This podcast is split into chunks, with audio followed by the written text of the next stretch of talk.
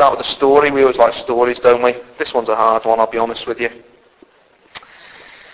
A Turkish officer raided and looted an Armenian home. That wouldn't have been too far away from where you've been talking about, you know, in Eastern Europe, that over that kind of neck of the woods. Uh, he killed the aged parents and in the cruelest and most callous and crude way, he gave the daughters of the parents to his soldiers and he kept the eldest daughter for himself. I'm sure you can imagine why he did that. Uh, sometime later, after the ordeal she'd been through, she escaped and she tried to put her life back together and she trained as a nurse. And as time passed by, she found herself in a situation she never would have imagined. She found herself in a situation where she herself was nursing in a ward where that Turkish officer was. Um, one night, by the light of the lantern, she saw the face of the officer, and he was so gravely ill that without exceptional nursing he would die. What would you do? Can you imagine for all those ordeals that she'd been put through? All the crimes, the wicked acts that he had callously committed towards her family and towards her. And there he, there he was in and at her mercy. The days passed and he began to recover. And one day the doctor stood by the bed with him and said to him, but for the devotion to you of her, you would be dead. And he looked at her, and with a tear in his eye, he said, I fear we've met before, haven't we?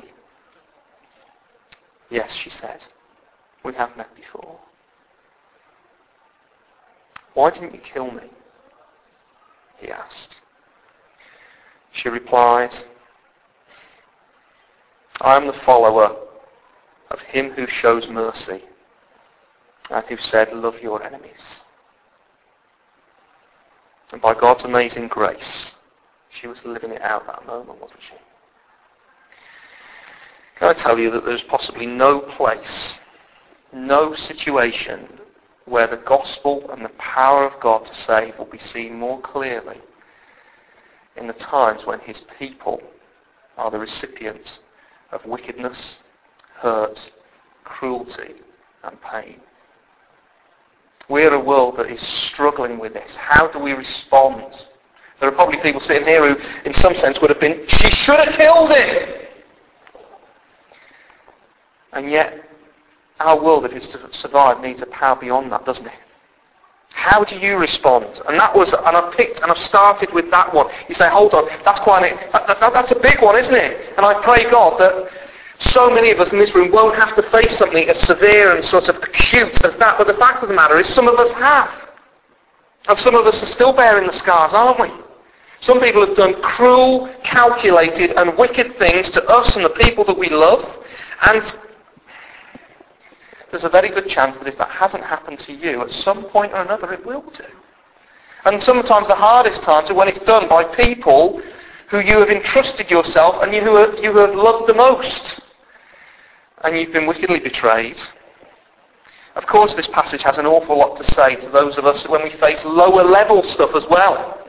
So my guess is that most of you haven't got through past this week without having some variety of trolley rage, road rage, cursing out the fellow in front of you because he jumped in, having a right royal go at somebody who, because of their thoughtlessness, caused you inconvenience and robbed you of opportunity. There are those as well. So we're talking about a whole scale of things here. How do we respond when people have done things to us that hurt us? How do we do it? And there's this sense in which from a young age we've been shown what we ought to do, but that only makes us feel worse because we feel our inability to do it. Am I the only one who finds it hard when somebody wrongs me to turn the other cheek? So how do you do what that nurse did? It's powerful, isn't it? Can you imagine how we would stand out amongst our colleagues, our families, the people around us in our neighbourhood? How we would stand out as those who are different because when we are wronged, we respond differently. They won't be able to figure us, will they? And It'll be evident that it's not just moralism or just do-goodism or try-hardism because that won't cut it. It will have to be only explainable by the fact that we have met with the risen Lord Jesus Christ and that we have tasted his mercy. And that's why Paul waits till this point in the book of Romans to say, do you remember where we're up to in Romans chapter 12? We're at that point where it's the rubber hits the road for 11 chapters. This is God's mercy, His grace to you. He unpacks every angle to say how salvation, rescue, peace with God is all of God and it is a gift and it is given to you. He carries the weight of your failure. He does not treat you as your sins deserve. Now, chapter 12 verse 1, in view of God's mercy, you'll be totally different it will transform the pattern that you have conformed to, which is the pattern of this world, and it will make you look different. And that's why this is such a, such a wonderful part of the Bible, to show what real, genuine, life-transforming Christianity looks like. Because there, there isn't any way you can fake this. You just can't do it. It's real. And so here we're going to particularly today look at what is going on here when somebody comes at you and treats you in an evil and wicked way. It's there. Let me just read through the five verses again and then we're going to break it down into three and I wish we'd put it up. I wish I'd put the three titles in. They're very easy to look at and to remember. So let's read it again. You see there verse 17? In view of God's mercy, if, you have, if you're living under the horizon of God's mercy, if, it, if it's a growing reality in your life, if you're letting it fill every corner, this is where, this is the direction of movement of your life. Do not repay anyone evil for evil, but be careful to do what is right in the eyes of everybody. If it is possible, as far as it depends on you, live at peace with everyone. Do not take revenge, my friends, but leave room for God's wrath, for it is written, It is mine to avenge, I will repay, says the Lord. On the contrary, if your enemy is hungry, feed him. If he is thirsty, give him something to drink. In doing this, you will heap burning coals on his head. And the summary verse of that, verse 21, notice how it's similar to 20, verse 17. Do not be overcome by evil but overcome evil with good. Three things that we want to see about how mercy will change the way we respond to when wrong is done to us. First one, verses 17 and 18. It means if we're tasting mercy, we won't react, but we will respond to evil. We won't react to evil, but we will respond to evil. And there's a massive difference. Let me just read 17 and 18 again. Do not repay anyone evil for evil. Be careful to do what is right in the eyes of everybody. If it is possible, as far as it depends on you, live at peace with everyone. Now we have this justice muscle that lies within us, don't we? It's that sense of right and wrong, and that is God-given, and it's, it's who God has made us to be. It's a gift from God. It causes us to sense right and wrong. But sometimes it can be overact, overacted, can't it? So when we have been wronged, perhaps it's um, a family member's been unreasonable, perhaps you've been on the receiving end of unfair criticism, perhaps you've been betrayed by somebody who you trusted, perhaps an employer mistreats you, perhaps it's the scallies down the road chucking rocks at you and terrorising you so you're fearful of coming out. We have this huge instinct, don't we, to deal with it. That it needs to be dealt with, it needs sorting out, it needs well, it needs repaying in some way. And we jump to the idea that that is our job. We can't help ourselves, can we? It's almost instinctive. And it feels so right that we're the ones to do it.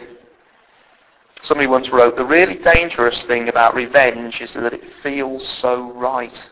It does, doesn't it? They've wronged me. I'll sort them out. The trouble with it is, is when we're on the receiving end of anything, when we receive it, we distort it as well.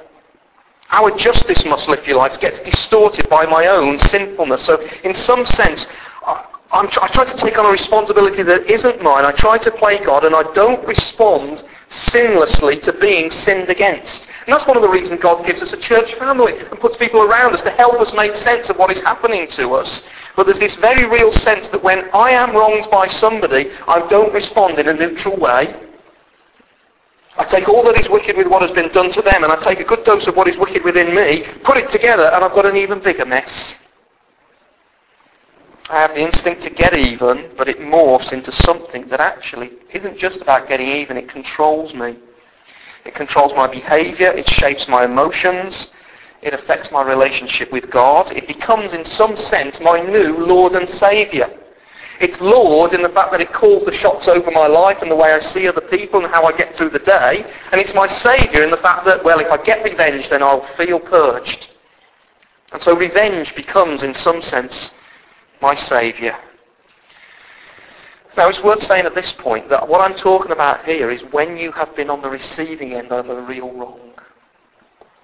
Can I just give you a few pastoral smarts?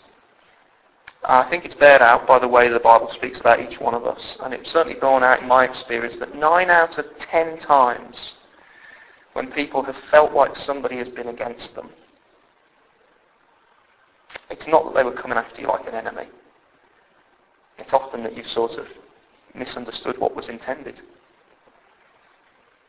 So can I just encourage you what the Bible encourages us to be? When you feel that somebody's really getting at you and they've gone out their way to contrive evil towards you, quite often what it is is that actually they've just been a bit thoughtless, but they didn't intend you harm.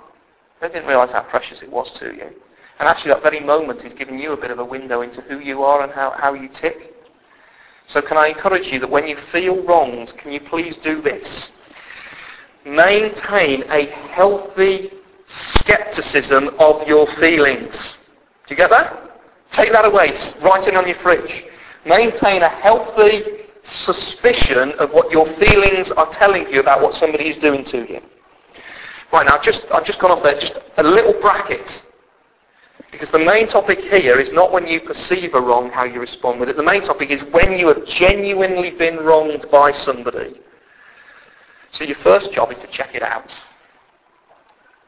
Unfair criticism, you hear a word of gossip, perhaps somebody gives a word and you, you sit there and you hear it and you're like, what do they mean by that? And the next thing you know, well maybe they meant that. And you're not knocking around, they must have meant that. How dare they mean that? I'm going to kill them. And suddenly you have become judge, jury of executioner. So if you are in living in the light of God's mercy, will you maintain a healthy skepticism about your assumption? And that's why we've got one another. I need people to help me figure out what I'm feeling. Right, all, back to the topic at hand. This is when you have been genuine. When somebody is, when somebody's come at you. When somebody's done something cruel and callous. When somebody's hurt you when you have been the recipient of evil. What happens? Well, we want to repay.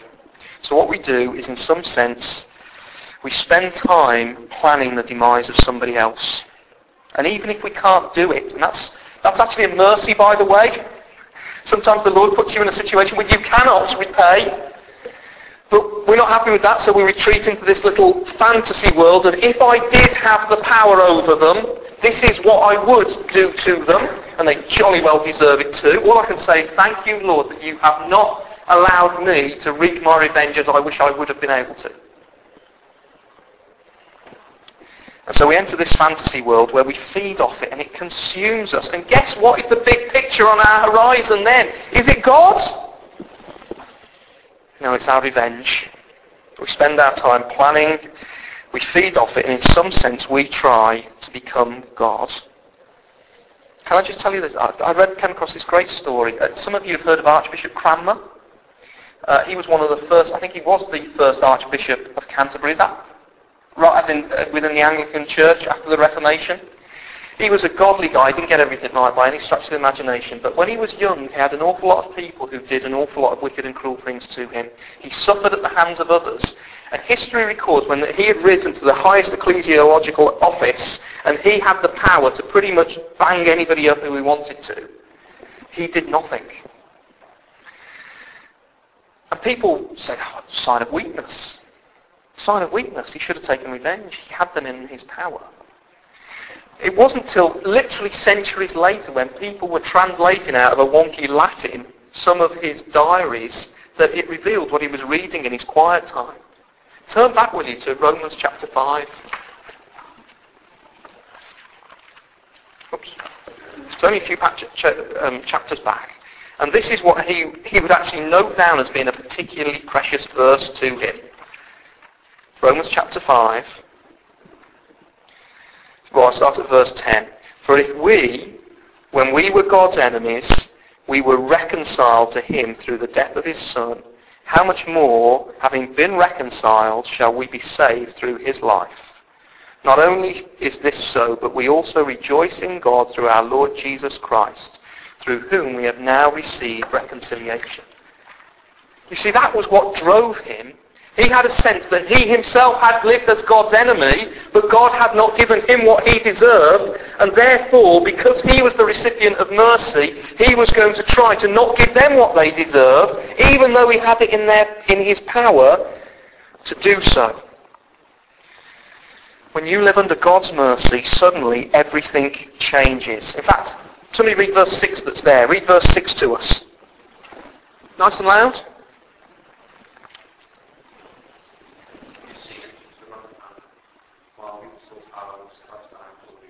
Brilliant. Read the next verse, and verse 8 as well.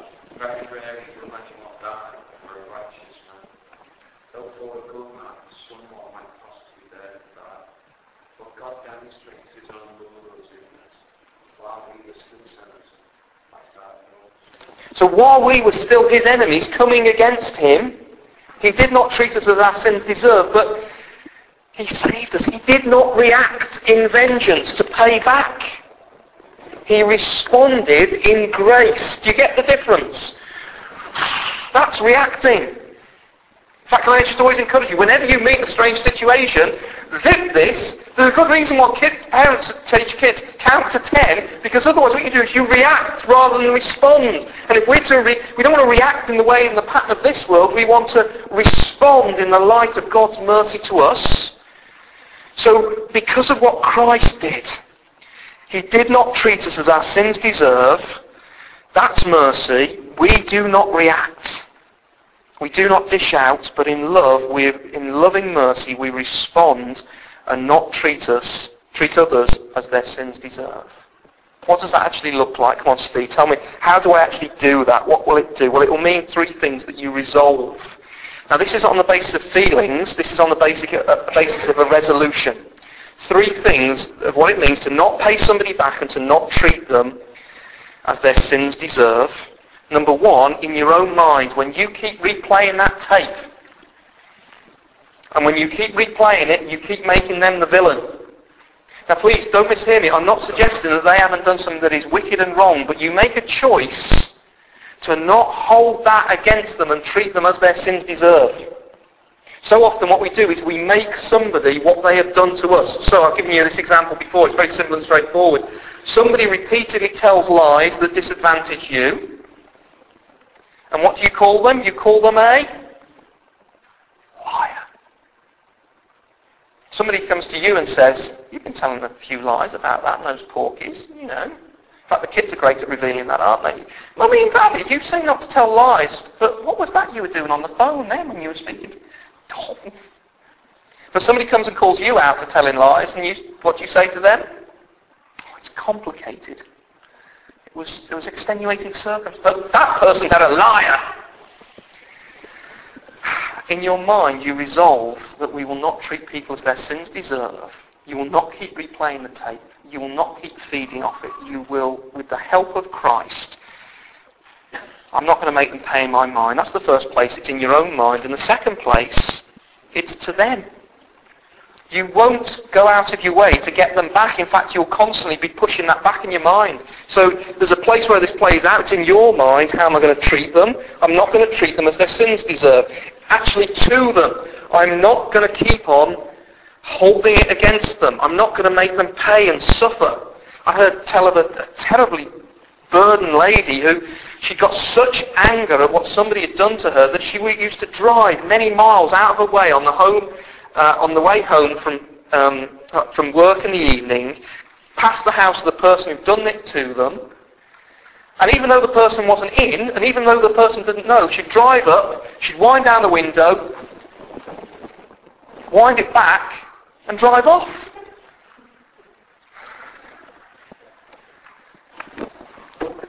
What's going on there? Now, you won't drag up the, the past. We say bury the hatchet. We won't leave the handle exposed for later. We will not count their sins against them. We won't. And then what we won't do, the third one, is we won't count their sins against them. We won't treat them as their sins deserve in front of others. When other people are around, we won't demise them. Uh, sorry, dem- demise them. Demonize them. We won't run them down. We will show them honour. You know how we can do it so subtly, can't we? Just, uh, you know, you're talking in a conversation and somebody says, um, is such and such all right? And, uh, you know, you can do the roll of the eyes, can't you? Uh, yeah, well, you'd expect that from... No, you won't run them down anymore. You won't gossip about them. So what is our response going to be? We want to be those who re- respond and don't simply react. But it's hard.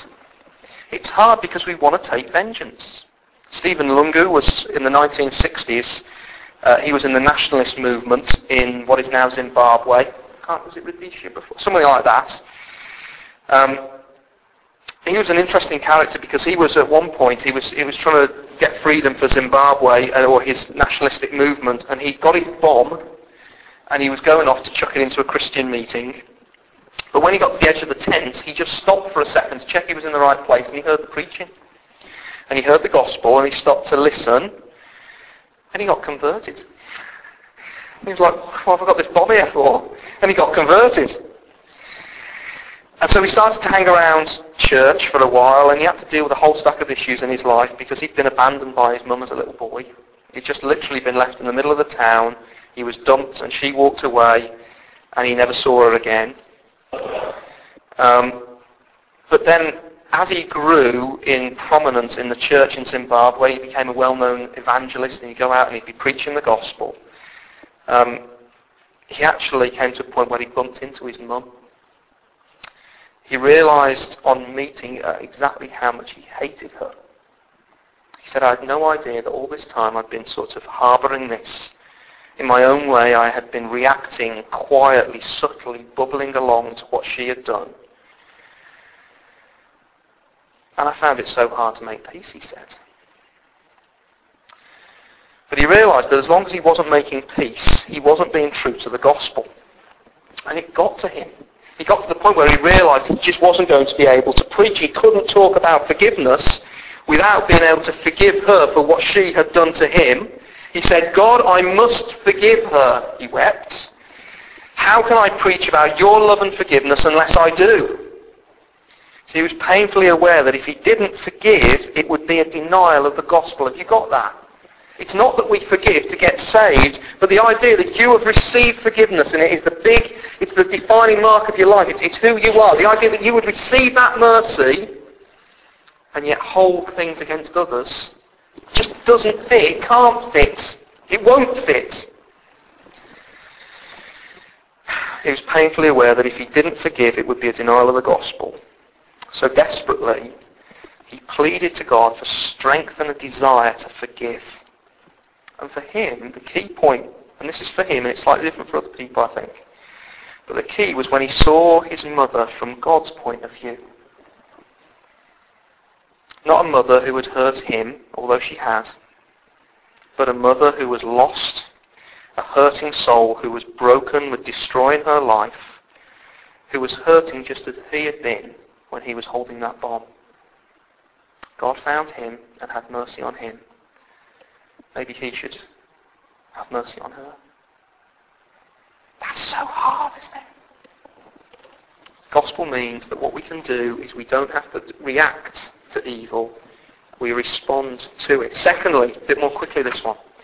Secondly, the gospel tells us here in verse 19 that we need to trust things to God. We need to trust things to God. Look at verse 19. Do not take revenge, my friends, but leave room for God's wrath. For it is written, It is mine to avenge. I will repay, says the Steve. I mean, uh, I mean the Lord. Because I want to do God's job, don't I? I'm not the only one in this room who wants to do God's job. In fact, a lot of the time, I think I can do it better. So what we're being told here is you, you only have, you only want to live in this life of vengeance and revenge if you think you are better at being God than He is. And there are many people who do. Many people doubt that God is trustworthy enough to deal with the things. But look again at verse 19. Do not take revenge, my friends, but leave room for God's wrath, for it is written, It is mine to avenge. I will repay, says the Lord. I want to be really clear about what mercy does for you, okay? Number one, you live mercy because it, it shows what God is like. So that one of the reasons we do not repay evil for evil, but be careful to do what is right in, uh, what is right in the eyes of everybody, is because it shows what He is like. He does that for us, doesn't He? But the other reason that you de- decide to cling on to being merciful and let God change you by His mercy is that you show that you are profoundly contented in everything He has done. Do you get that? I don't need to gratify my vengeance.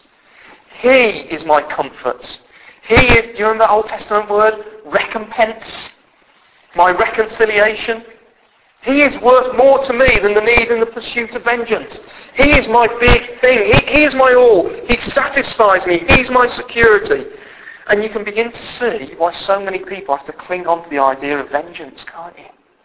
In fact, I watched a poor young Liverpool girl. I don't know which case it was to do with, but it was one of these um, murder cases where it's unsolved, six months on, they haven't caught the culprit. And here was a young Liverpool girl on the telly this week talking about, and this was, she said something like this, it's fine for him and his family, they can move on with their life. But we can't. We can't get past this. We need it dealt with. And your heart goes on out to her for the suffering that her and her family are going through, but you also want to say to her, it's not supposed to be that way. You're telling me you can only find peace when you've worked through the process of justice and you've seen it happen now in the way that you want. I mean, you know, we wanted to get justice, we, and we'll come to that in just a minute. But actually, there's a bigger recompense, and it's called the Lord of heaven and earth. You see, if all you're doing is pursuing vengeance, you're, you're living a restless, tiring, contorting life and here the Lord is saying, listen, if you get my mercy, if you get that I will deal with all the wrongs eventually, you don't have to take, uh, take revenge, my friends. You can leave room for me to deal with it. It is mine to avenge. I will repay, says the Lord. And without that, we're trapped. Let me tell you very quickly to build your confidence the three ways in the Bible that God will visit his wrath on people who are evildoers. The first comes up in chapter 1 verse 18 where we've been told that the wrath of God is being revealed from heaven against all the godlessness and wickedness of those who suppress the truth about him in the present age. Big long sentence. What does it mean? It means that God has so wired, structured the fabric of this world that if you do wrong things against God and other people now, your life gets wrecked. And you say, hold on, I, know plenty of people who've committed a crime and they're living off the yeah, it's more subtle than that, isn't it? Saying that actually God has wired the world that if you become somebody who indulges in sin, that sin breaks your humanity as you should have been. You become more broken, more twisted up, more chewed up. So if you are a liar, then your relationships will be broken. You'll never enjoy fullness of relationship. The wrath of God is being revealed from heaven that there is something wrong. If you are a thief, then people become cheap and you'll struggle in your relationships. If you find it easy to dance in and out of relationships, if you sleep around, then you will lose the preciousness and dignity of sexual relationships and of relationships, closeness one with another. You'll lose the power of that glue that is a God-given thing and it just breaks. So one of God's appointed means of showing his wrath to people, when they've done you evil, it's interesting, you know, I have conversations with people uh, people about this on a, on a number of occasions, and, and, the thing that I've said is, as things that they've said to me is, in some sense, I pity them for what they've done for me. Because it's just self-evident that they're not, they live in a broken life. You can only do wicked things to other people if you live in a broken life. Secondly, We're told there's appointed means by which God's wrath is dealt with. Nathan will be preaching on that next week. It comes up at the start of the next chapter. God has appointed people now to deal with wickedness and wrong. He's appointed authorities. He's appointed the government, the police, and we are to leave room to God to, for God to work through those means.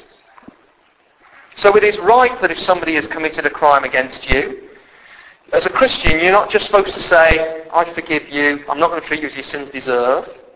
Because there's a means there for those people to be dealt with. It doesn't mean we become a grass. It means that God has provided a way for people's sins to be answered for. We can forgive them, but it still needs to answer for what they've done. And thirdly, there's the big final judgment of which we should all be trembling. It's the day of God's wrath, chapter 2, verse 5, when every wrong will be righted. Please realize this. And I want you this to sink in because this has massive ramifications for each one of us. According to the Bible, there is not one single sin in the whole of this universe that will not that will go unpunished. Let me say that again. There is not a single sin that has ever been committed by you, by others, in thought and word and deed that will go unpunished. God will deal with it justly. And the Bible tells us that every sin will be punished either in an eternity of conscious torment in hell, deserving as it should be, or else it will be punished in Christ on the cross where he, the infinite one, takes a load, our load, our burden, our failure, our hell, and carries it on himself. And I realise sometimes you're just saying, do you know what, Lord, please don't save them. Don't save them. Don't let Jesus take their penalty. Don't let your wrath be poured out on Christ. And can I say, you can only say that if you don't realise how much you need His mercy. How much you need Him to carry your burden. Perhaps the thing that you need to see is just how deserving of hell each one of us are. Fact, somebody wrote this, there is no room for arrogance if we agree we are all deserving of hell apart from Christ. So this is what we must do. As hard as it is, we need to let God in early. Trust yourself to God when you are wrong. Go to Him and do something like this. Lord, I'm trying to be you and I want to take revenge and I'm rubbish at this. Would you please help me and forgive me for trying to be you? I'm trying to trust you, Lord. Please help me to see you. Help me to fear you. Help me to honour you. Would you be big in my life? I want to leave room for you to do it. Please, Lord, do a miracle in my heart. Forgiveness and offering grace and trusting God is not easy. It is a struggle. It's hard. Lord, I want to hand it over to you. I want to stop carrying this burden. I want to stop trying to be God. You are enough for me. And when you start to do that in some small way, and it's a process, you'll get your life back. You'll get your life back. Thirdly and finally, overcome evil with good. Verse 20 and 21. I wish I'd done a whole sermon just on these two verses, but time doesn't allow. Overcome evil with good, verse 20 and 21. Now that word overcome, some of you will be wearing it on your trainees. Just looking. In fact, I am. You see? What got in trainees? A tick. What does the tick stand for? No? What's it stand for? It's the brand name for Nike. That word overcome is Nike. There you go, eh? In fact, I've got a thing on my trays every day that says, I've got to be an overcomer. That word there, let's have a look. Do not be overcome by evil, but overcome evil with good. Nike choose that because it's an active thing. It's something that will either happen to you or you will do. Do you get that? You've got to remember that when somebody does something against you, it's more than just that person. We do not struggle merely against flesh and blood, but against the principalities and powers in the dark world. We are in a spiritual battle, and when evil is done, more evil wants to jump on you, pounce on you, overcome you, and beat you down. Wants to demand that you submit and obey their agenda, its agenda. I want to say to you from these verses, don't let enemies, an enemy's evil make you evil. Because who wins? You? Christ? Evil wins. If you attack back, you don't level the score. You get overcome even more. Do you see that? Evil wins. And sometimes I've got to do something about it. And we become like a puppet on a string for evil. It's still evil pulling our strings. That's why we get left with the bitter taste in our mouth. We pass the book and we try and let other, we try and visit on other people what they've done to us. When actually what we need to do is turn back and say, Lord, forgive me for the way that I've been too quickly overcome with evil we sometimes pass the buck by doing this. We say, look, she made me do it. In fact, there was that, I told you about that, that chart song, which I always forget, where one character's singing back at another and they released two singles. Don't, who was it? Frankie and something? I can't remember which. What was it? And at the end of the... They have this couple break up through the media of pop music. And at the end, she's like giving him loads, absolute loads, and it finishes off with a, mm-hmm, you made me do this. No, you chose to do it. And so often modern psychology says that, well, if you had some bad deed done to you, that explains why you want to do bad deeds. It may explain it, but it doesn't excuse it. That evil is winning, and we can so quickly become an accomplice to it. So if you let a person's sin overcome you, govern you, master you, so it controls your energies, your thought life, your emotional state, cripple your relationships with others, harden you to who God is. And you can feel it coming. It comes down almost like a battle. It's like all this massive weight, struggling to... When that happens, who's winning? Who's winning?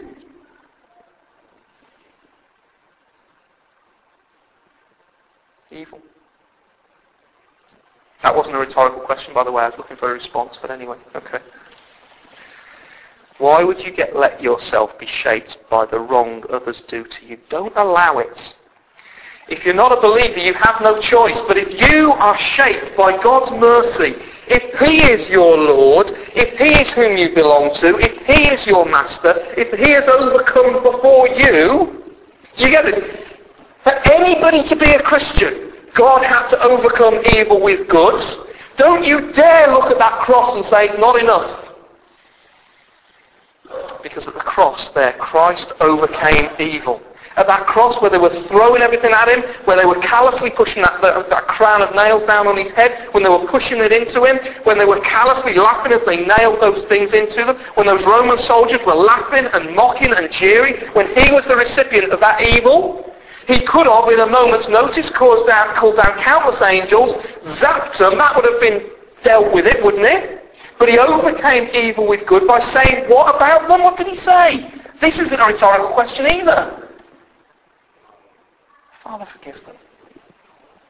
And he overcame evil with good. And then that, that empty tomb. It was wonderful little, listening to little Lucy as Sarah was going through that children's story. She turned back to me and she said, Daddy, Jesus is alive. Yes! That is the promise that evil has been overcome and the ultimate evil will ultimately be overcome. Christ has done it. So he says to us, make that your life story. Do not become be overcome by evil, but overcome evil with good. Listen, uh, my time has gone and I want to show you that bit about how, okay, on the contrary, if your enemy is hungry, feed him. If he is thirsty, give him something to eat and if he's been burdened cold. I haven't got time to tell you what it means, but this, act in such a way that you make your enemies your friends. And let evil be overcome by good. Oh, it's hard because sometimes they don't respond to that. But you leave it in God's hands. But sometimes there's a wonderful power of transformation. Listen, the mercy of God is enough for us to do this. Let me illustrate it with one final story before we finish. Here we go. Many of you will have heard of Corrie ten Boom. Do you remember her and her family would try to secure um, Jews during the Second World War, hide them in their house. Um, they weren't Jewish themselves, they were believers. I believe her dad was a pastor or something like that. Their family eventually got caught by the authorities. They were banged up in a concentration camp, and she was there with her sister Betsy. Betsy was always the one with the stronger faith. and she saw Betsy try to serve, help and encourage other people, but gradually being in that concentration camp watered down, her health gave way, she was treated cruelly and Be- uh, Betsy died there in a horrible circumstance. Corrie managed to escape and she'd written books about it called The Hiding Place. And she goes, she would go around from place to place talking about forgiveness. But there's this one little account that she gives. Uh, it was quite a few years after her experiences in the concentration camp. She writes this. In a church meeting, I saw him, the SS guard who had stood at the shower room door and the processing centre at Ravensbrück concentration camp. With the other guards, he had often run his hands over naked bodies as they went by and responded callously to requests for help. He was the first of our actual jailers I'd seen after the war, and suddenly I was there all over again. The heaps of clothing, Betsy's pained, blank face, and when he came up to me at the end of church, I felt empty as the church was emptying. He said to me, How grateful I am for your message, Fraulein. To think, as you say, he has washed away my sins. His hand was thrust out to shake mine, but my hand stayed at my side. Angry, vengeful thoughts boiled through me. I tried to smile. I, I struggled to raise my hand. I, I could not. I silently prayed, Jesus, I cannot forgive him. Give me your forgiveness. And as I took his hand, the most incredible thing happened. Starting from my shoulder, along my arm, and through my hand, a current seemed to pass. And in my heart, a love for this stranger grew that almost overwhelmed me.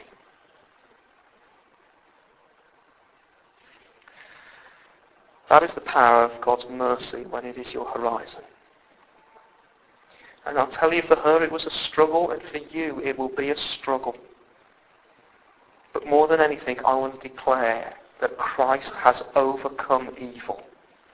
And the closer you get to him, the more that that will just impact your life. It will impact as a church community. Can I tell you that the more that you take in his mercy into your life, the more that this will become a reality for us. This will be the place that we need to be praying into. We need to be saying, Lord, please, as a church family, make us different on the basis of your mercy because we do not respond to evil the way that other people respond to it. And we are marked, the story now written over our life is we are overcomers because Christ overcame for us. Do not become overcome by evil, but overcome evil with God. We're going to stand and sing now. Let's do that.